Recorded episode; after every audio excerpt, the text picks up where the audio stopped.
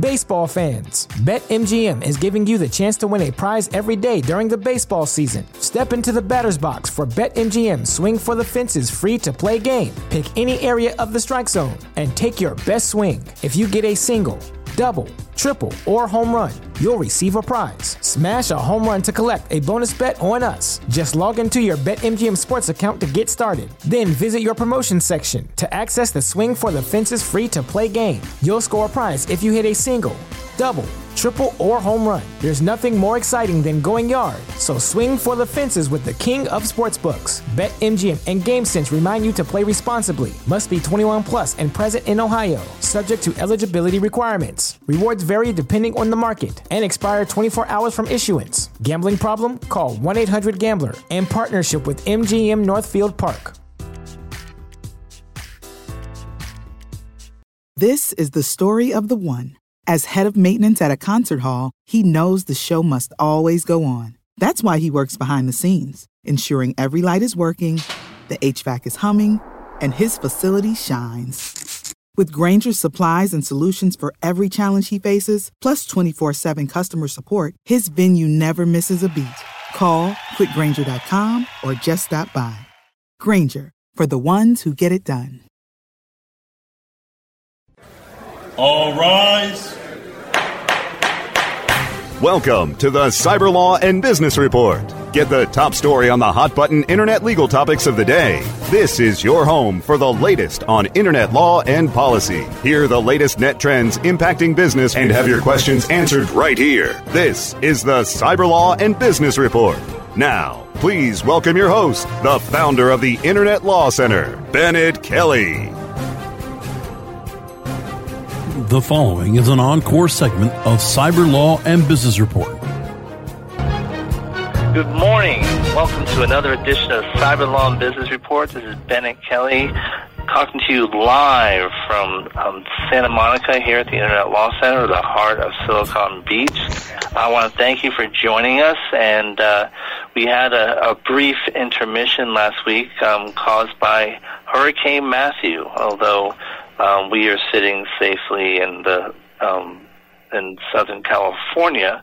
Our studio broadcast through Florida, and I had to relocate, um, evacuate during the uh, hurricane. So uh, apologize we couldn't come broadcast to you last week, um, but we have a great show for you today, and um, we have with us from Human Rights Watch Kristine Beckerle, and she is talking to us from Amman, Jordan, and we're going to talk about a report that Human Rights Camp, Human Rights Watch has done on um, women's rights in Saudi Arabia, particularly um, this legacy of male guardianship that we're going to talk about.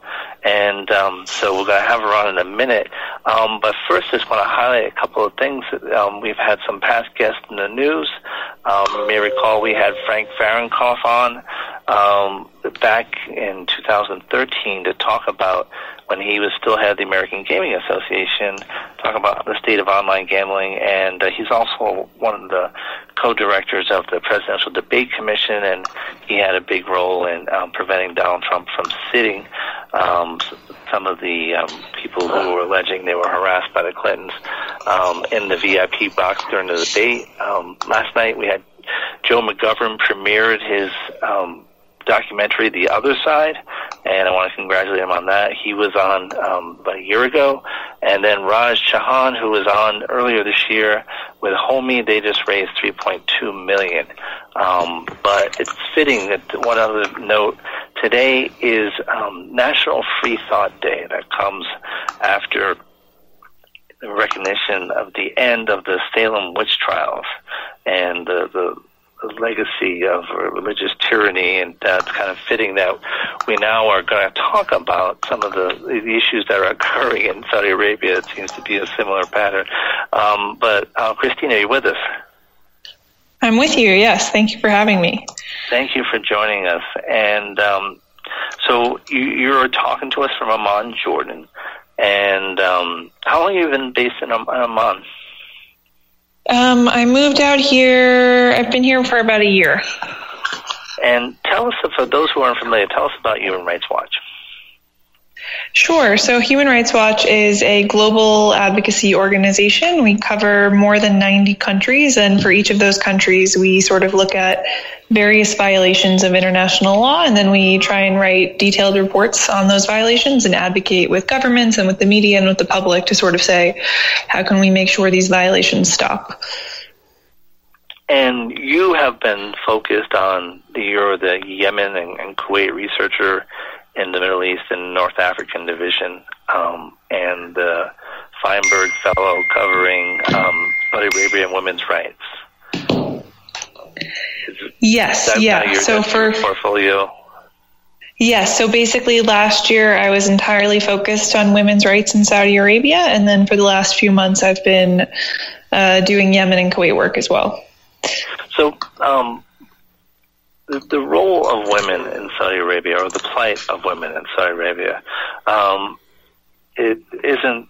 In some ways, there has been some progress. In some ways, so it hasn't been that different than, um, say, five centuries ago. Can you explain what what is the status of women today in Saudi Arabia?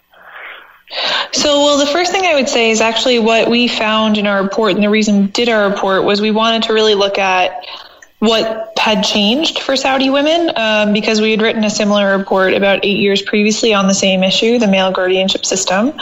Um, and what we ultimately concluded was, you know, the Saudi government has made some changes for women in the country that have in some way eased restrictions on their lives.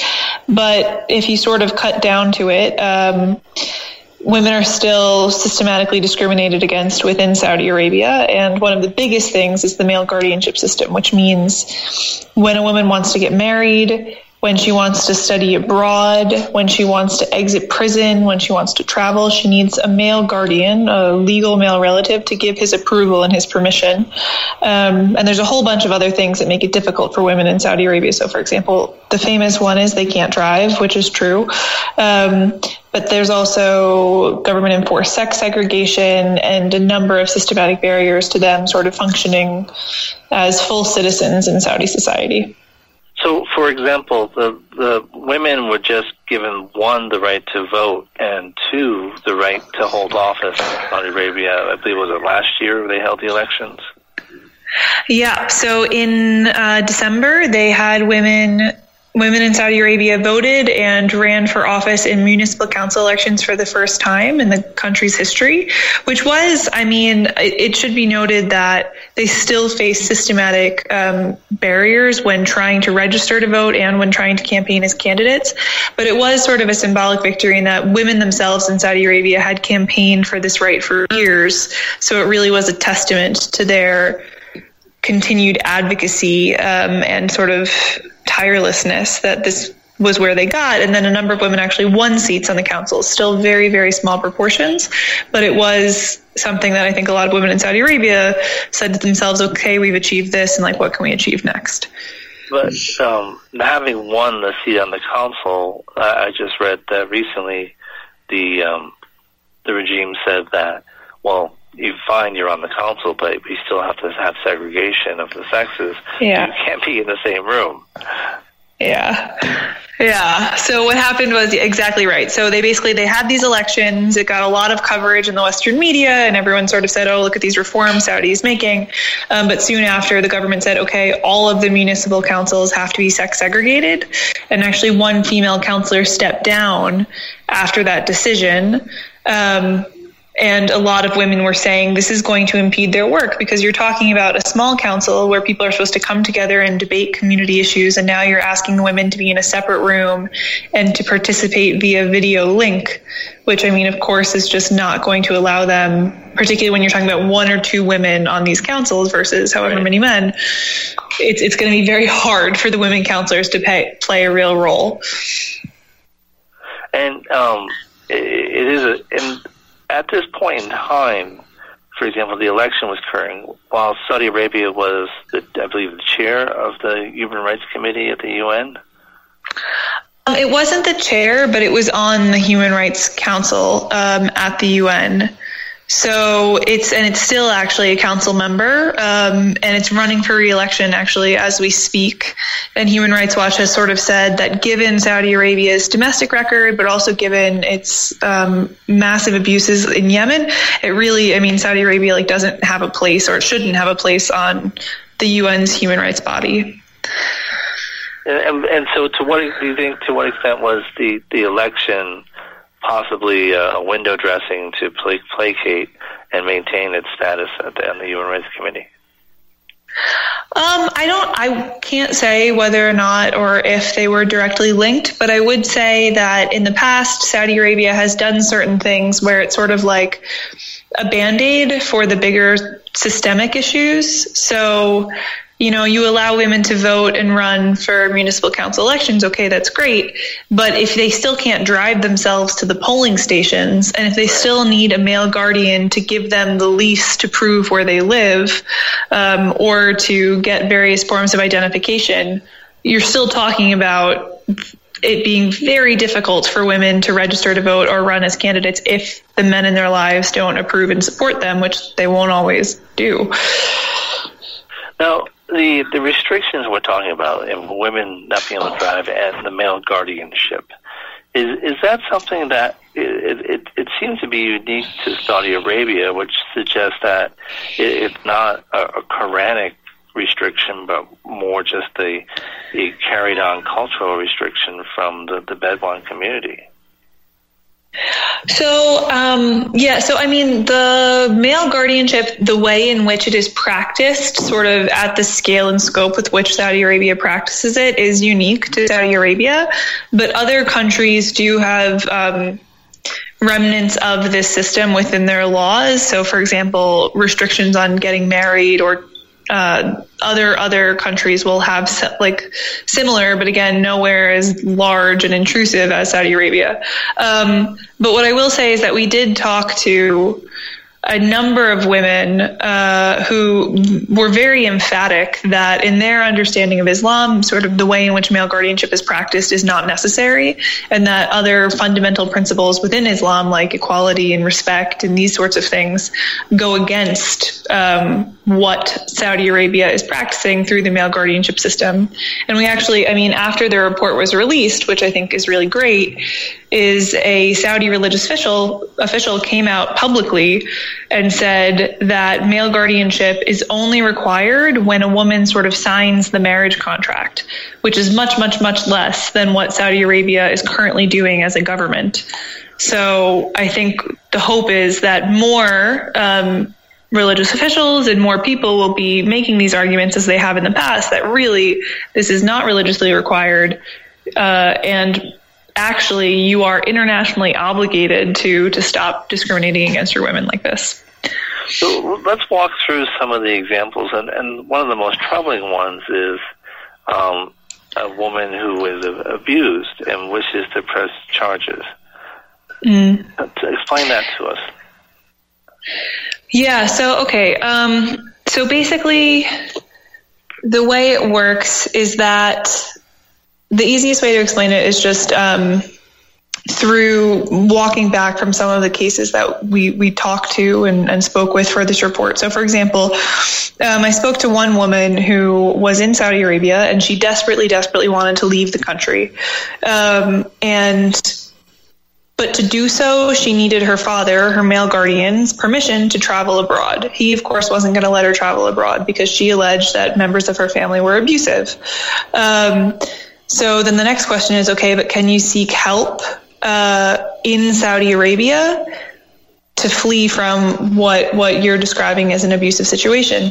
And what the response was, well, actually, if I were to try and flee, what my parents, what my father could do is bring a claim of disobedience against me in Saudi courts, and then in fact I could be the one who would get in trouble. And then if that claim, and this actually happened to another woman, if the if the father brings a claim against a woman for disobedience and the court finds her to be disobedient, then they can actually punish her to, to prison time. And then if she goes to prison, she can finish her sentence, but then she needs to be released to a male guardian to leave the prison. So you're talking about a woman could have been put in prison by a man and then require his approval to leave the prison. Um, and sort of even more, uh, not even more, but also in a very troubling way, we talked to a number of domestic violence and violence against women specialists because Saudi Arabia passed this law in 2013 that um, criminalized domestic abuse, which is okay. That's great. That's a step forward. Um, but within the definition of the law, it says that abuse is defined as that which exceeds a male a guardian's authority, which leaves room, of course, for like some sense of disciplining um, if, if a court were to determine that it was within a guardian's authority. And what the law and its implementing regulations then go on to do is really prioritize reconciliation of the woman with her family over the woman's protection. And so there are a lot of problems in the law and a lot of problems in the way in which shelters deal with women who've, who've been abused, um, whereby they're really pushing them to reunite with their family as opposed to ensuring that they can live independently and away from abuse sort of in a safe and secure way. Um, so there's a lot of actual horror stories about violence against women in Saudi Arabia where women are facing um, huge challenges just not only just to escape abuse, but even if they escape abuse, to stay away from it and not sort of be forced back um, into a bad situation. And, and how prevalent is um, domestic violence in Saudi Arabia? Um, we don't have clear stats. I don't know if anybody has clear stats, um, but it's certainly high uh, in terms of so. I think one year they recorded 8,000 or something cases, uh, but it's I don't have clear stats, but all I do know is that um, from some of the numbers that we've seen, which are anecdotal, it does appear as though it is a situation that a number of women are dealing with and, and don't really have good options when they are dealing with those issues. So um, let's explain who the guardian is. So I'm I'm a, a child, so I'm assuming it's my father. At, at what point does it not become my father? Okay, so when you're born, um, your dad's your male guardian um, until you get married. And then when you get married, your husband becomes your male guardian. Um, if neither your husband or your father are alive or around, then it can be a brother, it can be an uncle, or in some cases, it can even be your son. So we spoke with women whose children, sons were their male guardians. And, and which is kind of a, a, an odd situation and so they need their approval to, um, for example, to travel. Yeah, yeah. To so. Uh, to study abroad, and in some cases to study. And what about work? And to work, it's the government doesn't require companies to ask for male guardian permission, but a number of companies still do, and the government doesn't penalize them. And in fact, we actually spoke with a woman who worked for a government agency who was asked for guardian permission. So, and and so, Human Rights Watch does a report called "Boxed In: Women in Saudi Arabia's Male Guardianship System." And um, what led you to, to initiate this report? And by the way, the report and background information on this issue is available on our blog at um, cyberlawradio.wordpress.com. Um, yeah, so we, we decided to initiate the report because, I mean, partly because there had been this, this, reporting that Saudi Arabia had done, made these reforms in various sectors, um, and because we had written this report in eight years before, but we hadn't really done a deep dive since.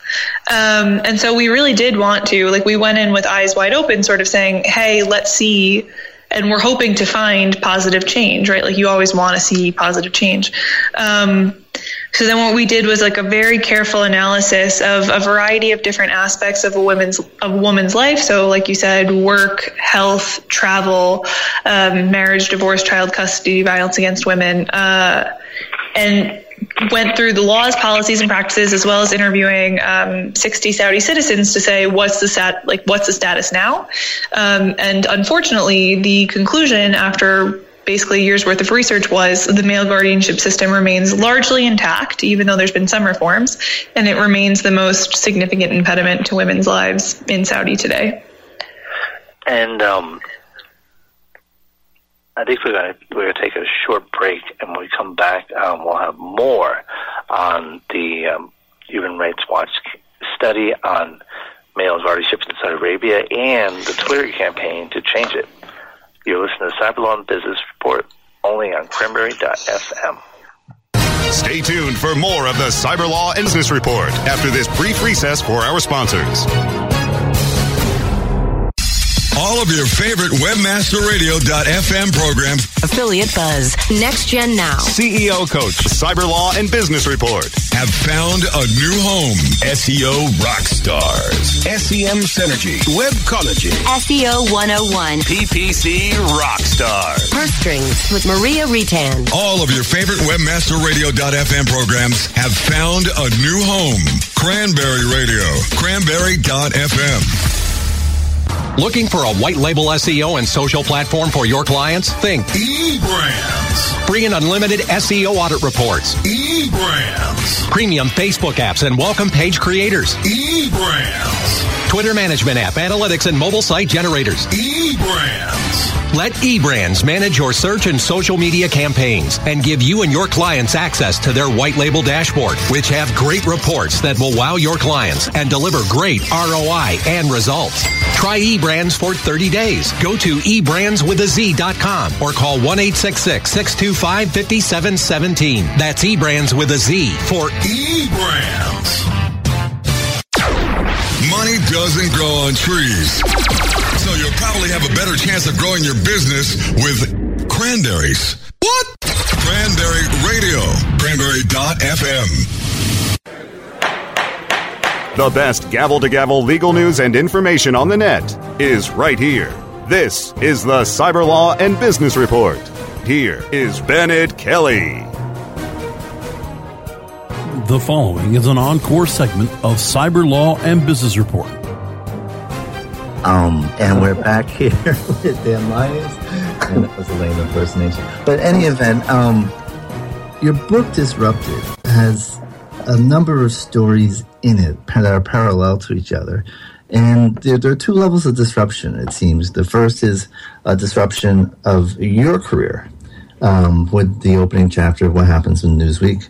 Um, then you go to a, a, disruptor, this new innovative um, tech company.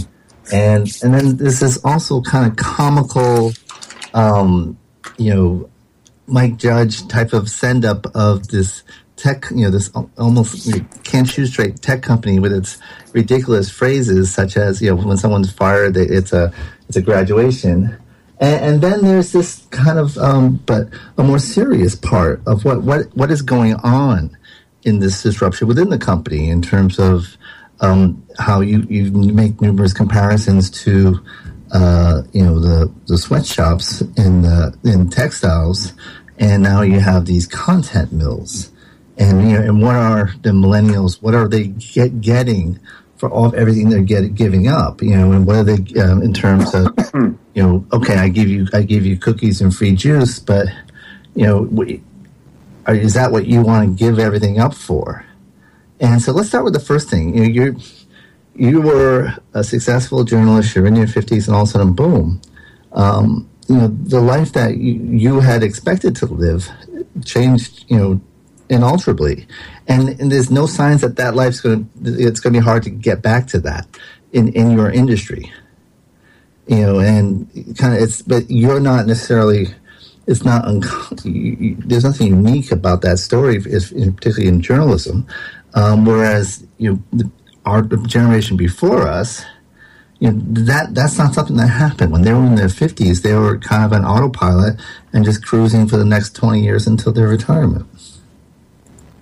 Yeah, I think. Um, yeah, I think you're right, um, and I also think that there was. It's a it's an odd situation for people of my age. I'm in my 50s now, so you know I entered the workforce in the last century with, I guess, what were last century expectations that was sort of based on the career or the work life that my father had, which was you go to work for one company, and you spend your life there, and you retire and with a gold watch and a pension and health care for life. And um, that kind of got blown up in midway through my career, and then certainly in 2008 when there was the real big crash, um, and the internet has contributed to that as well. And so there's been, and there's like a new set of rules of engagement between employers and employees. And if you were 60 when everything blew up, you could just kind of take early retirement and slide out of the workforce. And if you were 22, you're coming in, and this is just the way you expect things to be. But but people in my age, I think, um, I, at least I know myself. I, I remember feeling just kind of like, wait a minute, who changed the rules? Who, how did everything, you know, how did this happen, and how do I adapt to that? How do I change in mid career? Because I don't think employers really want to help. I don't think they're looking to help uh, people, you know, learn a new skill. They're just like, fine, we'll go, we'll we'll hire young kids, you know. So yeah, there's this sort of lost generation, and I'm a member of it. That that is, um, uh, uh, is kind of caught between these two worlds. And, and that I, think in, in, a, in a kind of a macro scale, I think we see that at play this year in the election. You know, to a lot of extent, there are a lot of people who, in some shape or form, whether it was because of their 50s or because their, industry segment is gone, that are disrupted. They're, they're kind of the voter um, angst is maybe because they are disrupted by something going on in the economy of the world today. I agree, and I think I think at both ends of the spectrum. So you look at Trump on the far right, and then Bernie Sanders on the far left. Uh, uh, in a way, their their fans are reacting to that, that, what you just mentioned, right? That the, everything's changed, and they're kind of looking for someone to blame. I actually think the the big blame is the internet itself. That the that the sort of you know, nut graf version of our time will be the internet was invented and everything blew up, right? And and that, but there was more to it than that. There's globalization, also right? Um, but yeah, I think so. People are upset about this, and and they don't know who to blame. And so if you're on the Trump end of the spectrum, you have a certain set of villains. If you're on the Bernie Sanders end of the spectrum, you have another different set of villains.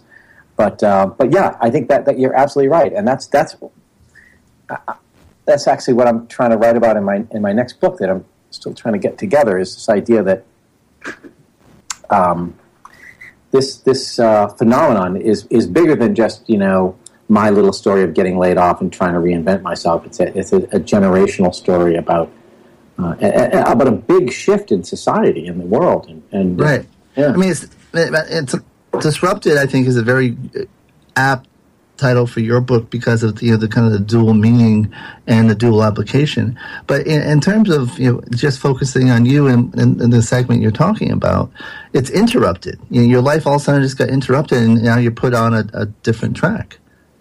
And, uh, yeah. and all the rules have changed, and you had zero say in it. And I guess that's that's where the frustration comes. You know, I, I played by these rules, and I was all set to you know make it to the finish line, and you, you put me in a new game.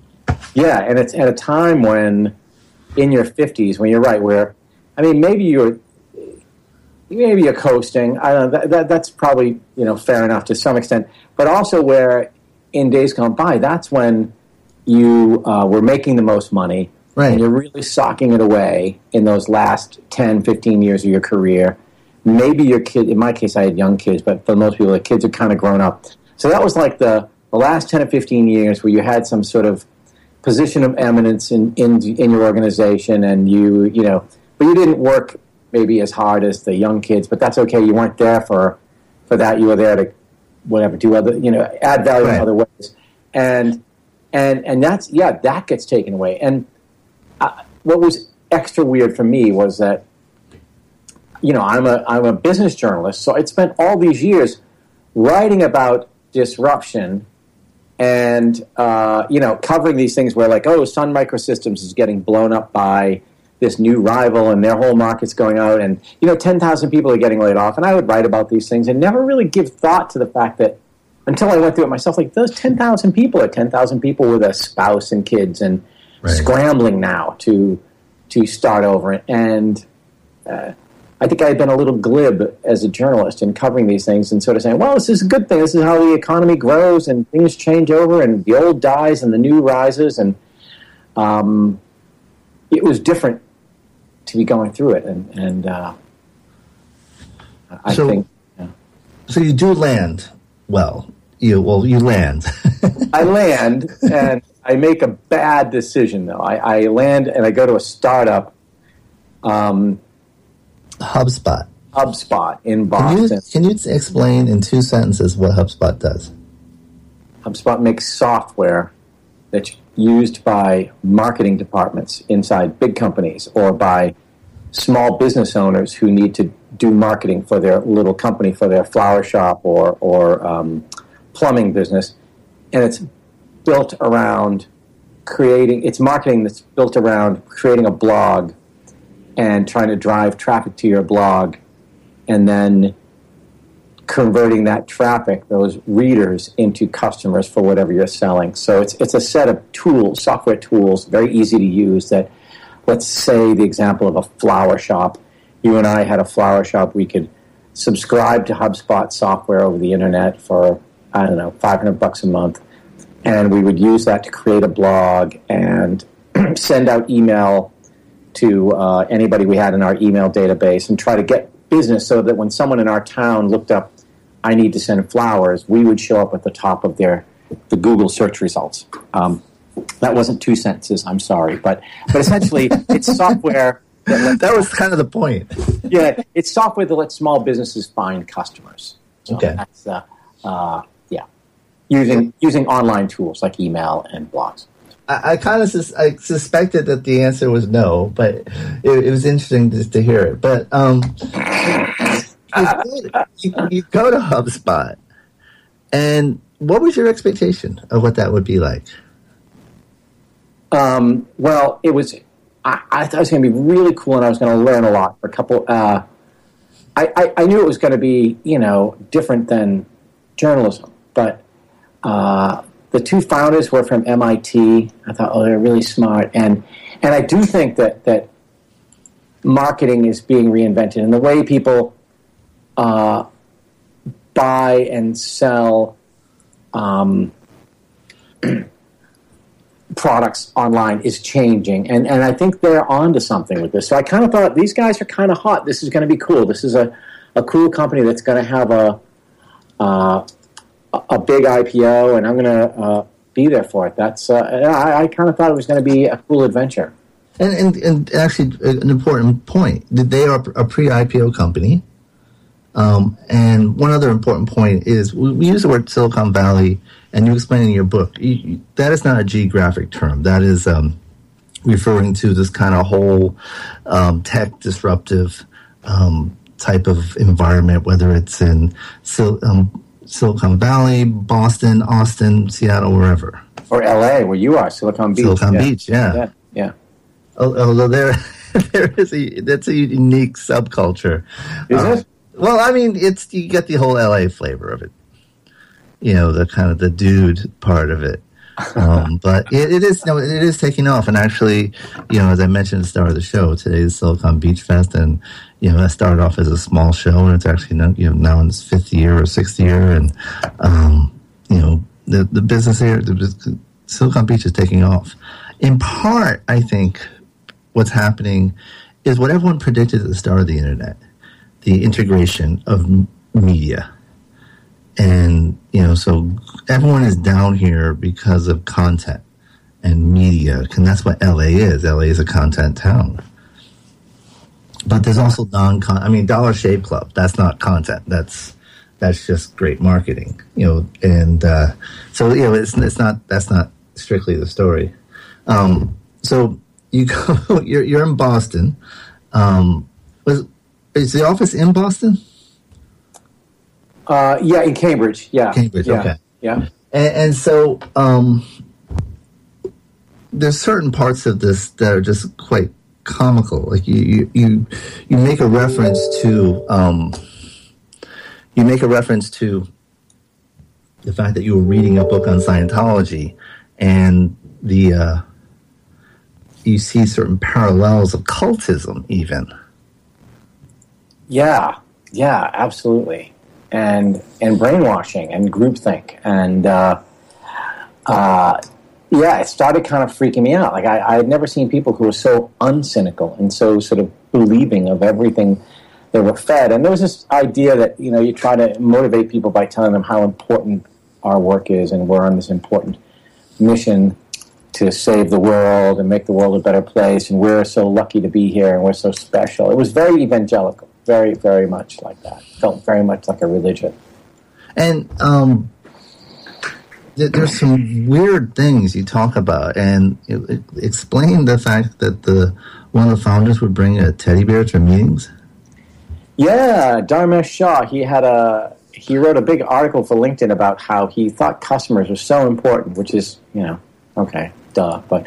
Um, and he would bring it. He'd started bringing a teddy bear to meetings and putting this teddy bear. He called it Molly. So he put her in the chair and with his management team, and they would have to have the teddy bear remind them all that they, no matter what decision they make, they had to think about the customer. The you know, customer comes first, and um, yeah, I, and I just thought that was you know hilarious, right, and crazy and kind of funny. I mean, if that ever any place I'd ever been in my life, if if the boss did that and then wrote about it and was so happy about it, I thought, oh my god, everybody would be laughing at this guy behind his back, but but nobody did. Like the crazier thing than the teddy bear was that nobody out of these 500 people made fun of the teddy bear. Everybody thought, oh, that's that's really cool. Dharmesh is so innovative. I'm like, have I gone, you know, down the rabbit hole? Am I living in crazy land? Or then I start thinking, maybe I'm crazy. Maybe the whole right. world has changed, and everybody brings a teddy bear now, and I'm, I'm the one who doesn't get it. I'm the old guy, you know. Um, so clinging to your pet yeah. rock, clinging to my pet rock, yeah, or just you know, I. Anyway, so it was yeah, it was it was one of these moments where I, I actually called a friend of mine and said, "This guy, look, read this article and tell me, am I am I crazy? And he was like, no, no, no, you're not crazy. Get out of there. You know, they're, they're nuts. Those people are, are nutty. But, you know, they were, it was part of a larger thing, which is uh, they just wanted to reinvent everything about businesses and companies. And they were going to change the way everything was done. And um, so, uh, you know, that was, that was, they were open to anything, which in a way is good. In a way, it's kind of a, but there's also a sense of hubris about it. And I, I remember oh, yeah. I, and I don't know if you, you must have heard this a, a thousand times and, and tried not to throw up an equal number of times that in, at, during the, the pre dot com crash, the, oh, it's not the bottom line, it's the top line. Yeah. Like, uh, uh, uh, hello. I mean, the, the rules of economics didn't change just because it's, you know, and, and this whole kind of sense that internet utopianism that the, oh, it's a new world. You don't understand the internet. And when the internet is really just a, a means of distribution, it's another channel. Yeah, but there's this somehow magical thinking that attaches to it that says, uh, no, you can actually, um, you can, uh, you can go on forever and never make a profit, right? Like right. That somehow that's possible. And um, but partly it is that the market is rewarding companies for top line growth and not worrying about profits. Although now, and just in the past six months, you've seen this shift where people are now starting to sort of insist on profitability, and you see companies trying to either become profitable or show that they're cash flow positive or they're getting closer to being profitable. They're profitable in one part of the world, you know. Um, so I think there is some uh, there is some interest now in profits. But yeah, that's what I was seeing when I was there. It's like nobody is paying any attention to profitability. It's just um, just you know grow, grow, grow as fast as you can. Well, one person paying attention to profitability is is our producer, and we, we're going to take a short break. We'll come back. We'll be talking more of uh, Disrupted with Dan Lyons after these messages. Stay tuned for more of the Cyber Law and Business Report at this brief recess for our sponsors websites today need expert web design and development and need to be e-commerce ready and mobile friendly. But building a marketable and profitable website can be an uphill climb. Ready to make your new website or replace your existing website? Think Orange as the new way to get in the black. Orange Hill Development works with Fortune 500 companies and offer the same top quality development service at a fraction of what other providers charge. Brands like Absolut, Carlsberg, and Nestea trust Orange Hill Development. Find out why you should trust your website with Orange Hill. Contact Orange Hill for a consultation today at orangehilldevelopment.com. All of your favorite webmasterradio.fm programs. Affiliate Buzz. Next Gen Now. CEO Coach, Cyber Law and Business Report. Have found a new home. SEO Rockstars. SEM Synergy. Webcology. SEO 101. PPC rock stars. Purse Strings with Maria Retan. All of your favorite webmasterradio.fm programs have found a new home. Cranberry Radio. Cranberry.fm. A more refreshing kind of talk radio. Cranberry Radio. Cranberry.fm.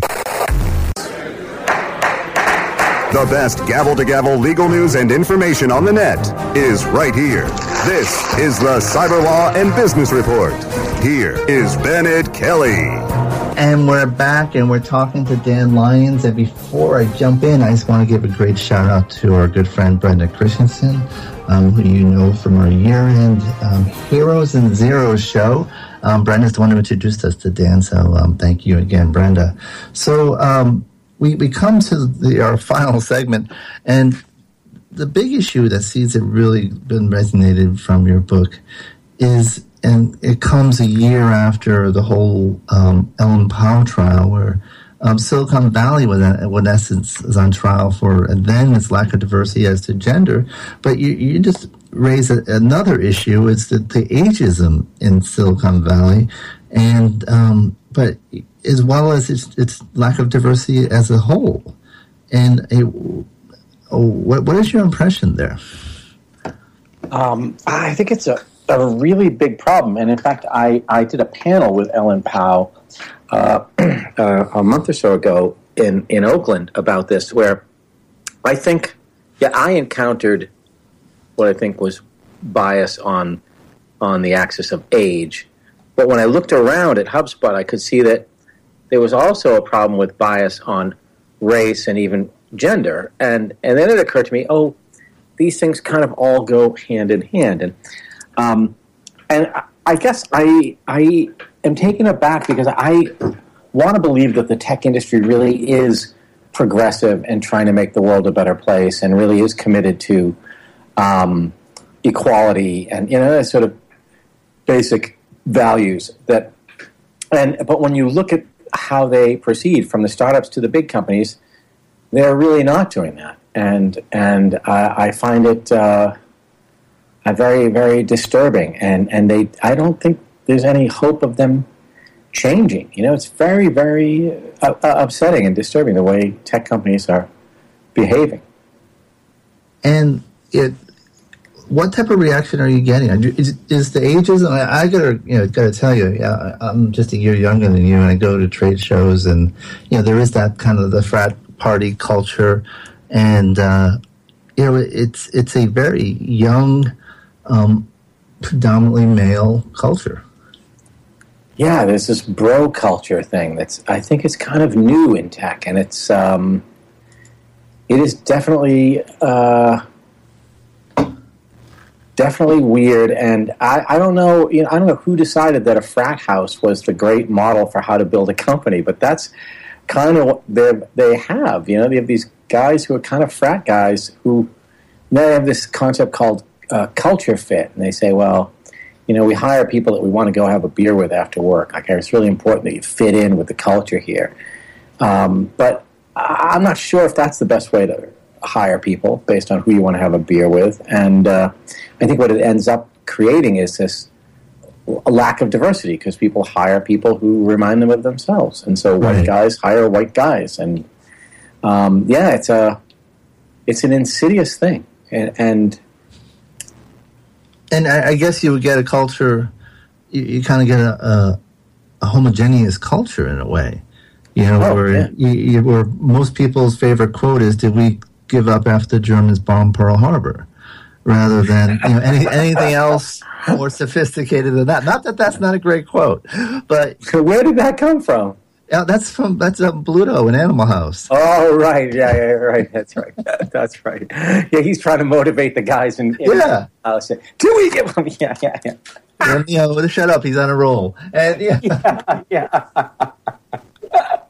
yeah, yeah. Um, yeah. And so, I mean, how is there? How does that change? I mean, I think- is well- it is it my field that has to change? Does law have to say, "Wait a minute," or is it? I, Um, maybe, I think there is a, a law angle. I, you know, I was also on that panel with Ellen Pao. There was a, a, a labor lawyer from Yeah. Bay Area, but her, her her feeling was that like lawsuits don't work. I mean, there there are laws, but it's just very hard to win any of those suits. So she had become, I think, almost jaded about the uh, or, or, or disappointed that um, that it, in, in, in getting redressed that way. I mean, I think honestly that the, the people who run these companies aren't going to change unless they think they can make more money. Change that'll it'll benefit them financially. I just don't think there's any. I don't. I, I, they'll they'll pay lip service to diversity, but they won't really do anything unless they they're forced to. But that's the irony, because okay, the one place where there are gray hairs, it would be with the VCs, and they're not telling them, "Hey, why don't you bring in some gray hairs to kind of, you know, tap their collective wisdom and steer you towards the next level." Um, they're like, "Fine, you know, bro culture. Well, yeah, invite me to the party." Yeah, in fact, there was, um, you know, there, there was a time, and I, I know I sound like Grandpa Simpson, but it, it was the standard practice for a long, long time that that if you had a young founder, you paired him up with a a gray hair, right? So uh, Bill Gates and Paul Allen, they brought in uh, a guy named Jon Shirley, who was the the first. I think he was the CEO of Microsoft, or he was president. I forget what his title was, but he basically he was a more experienced guy. And then at Apple, they they paired Jobs up with actually even before Sculley, there were other grown ups in there with him. And uh, and at Google, even John uh, Doerr at, at Kleiner Perkins insisted that they get Eric Schmidt. And th- they, this was pretty pretty pretty much conventional wisdom. Um, and in the last bubble, in this last bubble, there's just been this change in which people are now seem to believe that the founders are better off being left to their own devices, you know, and you don't want to bring in adult supervision. Just let let boys be boys. And I don't know who thought that. I guess they feel like the founders will chafe under the the control of a of a gray hair, or it, it actually may be that um, because there's so much money competing for deals now, the founders, the entrepreneurs, are in, in a much more powerful position than they've ever been before. So maybe that they can just drive that bargain and say, "I'm not going to take your money if you're going to insist on me bringing in a grown up." So I'll go right. get. I'll go to this other incubator where, you know, we're, we're having jacuzzi and um, te- tequila. Yeah, and so and, and so Not they'll look around. So like, wrong yeah. with that. But I mean, they have a lot more power, and and so Yeah. you have these.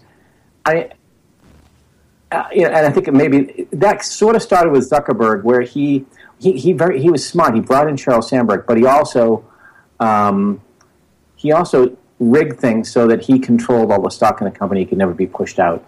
Um, but I, I think there is a sense that um, these young guys know what they're doing. We should just all get out of their way. And um, some do, I guess, but I'm, I'm not sure all of them do.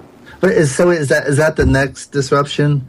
The the the, the hubris wake up call when someone says, "Oh, you you you, you were right."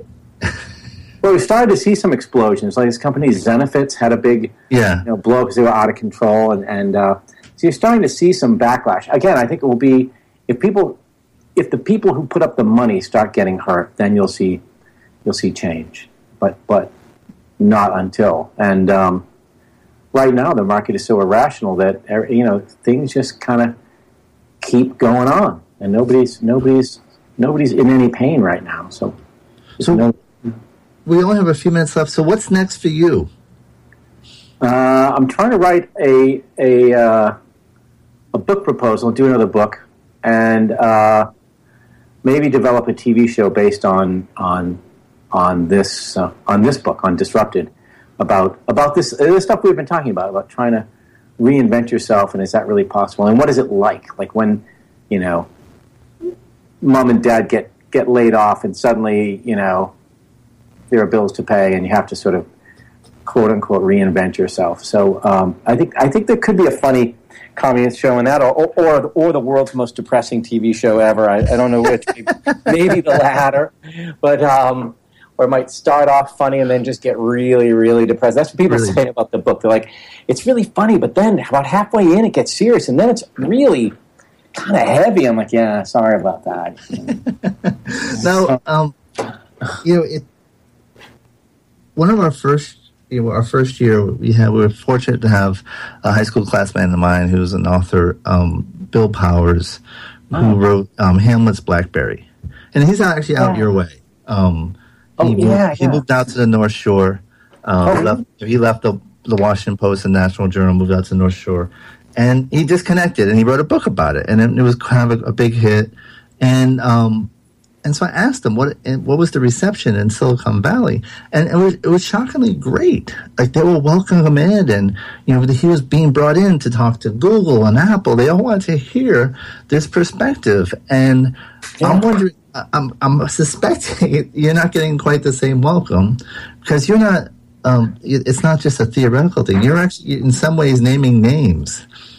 I am getting some invitations to come speak. Um, but yeah, I think uh, they don't want. I don't think anybody wants to bring you in and have you rant about diversity to them. Uh, so yeah. Uh, whereas yeah, his thing, I'd love to meet him. By the way, um, oh, I'll do an intro because yeah, I think people in Silicon Valley that is like it's so rare that they're offline that that is now more valuable to them than anyone else. I remember reading uh, oh, a guy I know wrote this story about you go on these weekend retreats in San Francisco where you you had to give up all your electronics and and just just talk to people. And, and these guys, these kids would pay like huge amounts of money to go away and sleep in a tent and not not have any um, and, and, not have any contact. Um, I mean, not have any electronics. like, dude, we call that camping. You know, in New England, we just, you know what I mean. You go up to the White Mountains and you can't get any signal on your phone. And uh, anyway, uh, um, so we only got a, a minute left. Um, if where can people find you and uh, um, what would you like them to know before you leave? Oh, uh, uh please reach. I'm on Twitter at Real Dan Lyons, and uh, I guess uh, I hope they'll read the book and, and give it a try, you know, and, and maybe get a kick out of it. It's, you know, parts of it are pretty funny and it's entertaining, so I hope they'll check it out. And, and so, um, Dan, and any appearances you want to plug? The minute we have left. Oh, uh, let me think. I'm going to London next week to uh, promote the book there. So if anybody's listening from England, uh, come to some of those events, I guess. Yeah. All right. Well, it's been a pleasure having you, and um, check them out. The book is Disrupted.